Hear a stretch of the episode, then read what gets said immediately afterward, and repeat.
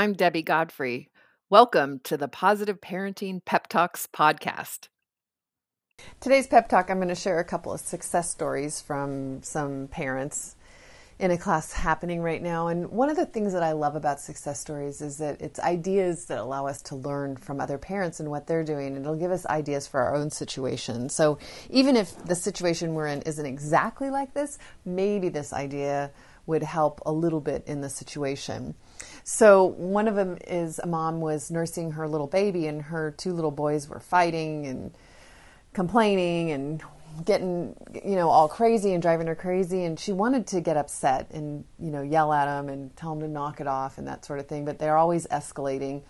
And so she was just staying really calm and she actually was trying to hear like what was going on we had just learned about the goals of misbehavior in class so she was she was kind of listening for for what was happening and then one of them kind of broke off and started whining and saying oh i can't do it i'm so and just whining and crying.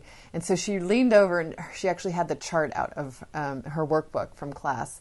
And she looked and she found she was feeling sorry for him because he had started whining. So she was feeling pity and she noticed it was the goal of inadequacy.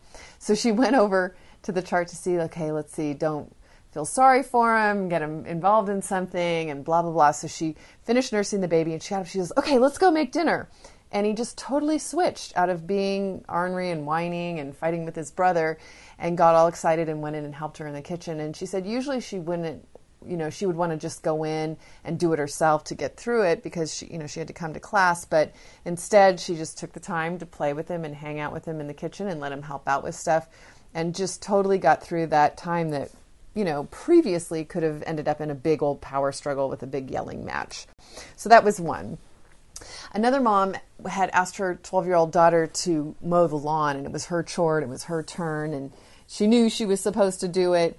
And so she she um, she had asked her to do it a couple times, and she noticed her daughter was kind of behaving strangely. Like she'd go sit on the couch and start reading a magazine, and then she would go and flip on the TV and do something else. And she was, you know, totally not. She was like avoiding doing the the lawn mowing. And so finally, mom went over and sat down beside her and put her arm on her back and rubbed her back and smiled and and looked at her watch and looked out at the out, out of the backyard where the lawn was and trying to give her nonverbal signals and she kept rubbing her back and her daughter was saying what? Why are you smiling at me? What are you doing? And she just wouldn't go do the do the lawn. And she kept the mom kept at it she said it was like 20 minutes. And usually this takes you know, at most two minutes or three minutes to, to get a child to do what they're supposed to do. And finally, the mom felt like she had to move on to something else. So she's like, well, you know, it's your turn to do the trash. I mean, to take, to do the, to mow the lawn and, you know, you really need to do it. And then the daughter said, started telling her um, a story that she was really disappointed because her friend couldn't go to the zoo with them that they were going to the next day. And she was just really bummed and upset.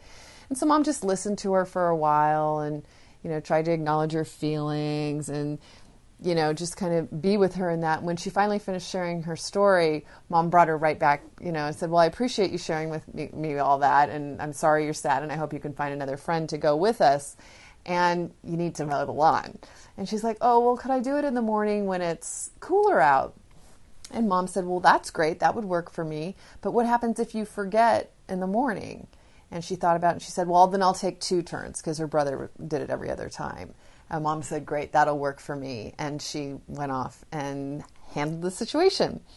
So, those are just a couple of ideas. I hope they help for some situations that you might get into today with your kids. Have a great day. Happy parenting. Thank you so much for joining me here at the Positive Parenting Pep Talks podcast. I assume you're here because you're getting something out of these daily pep talks. And wouldn't it be great if more parents could hear more about these ideas for their children? And you can help me in a great way by liking the episodes, by sharing them on your social media, and especially by providing a review on your platform of choice. So if you could do me a huge favor and do that, it would really help get this out to many, many, many more parents. And we can all help our children feel more seen, heard, and understood, which is my life's work, is to make sure that all children feel loved and appreciated and that we can discipline them without breaking their spirit. So I hope that you've enjoyed these podcasts and will continue to enjoy them. And I really appreciate any support you can give me here at Positive Parenting Pep Talks. Thank you so much. Have a great day and happy parenting.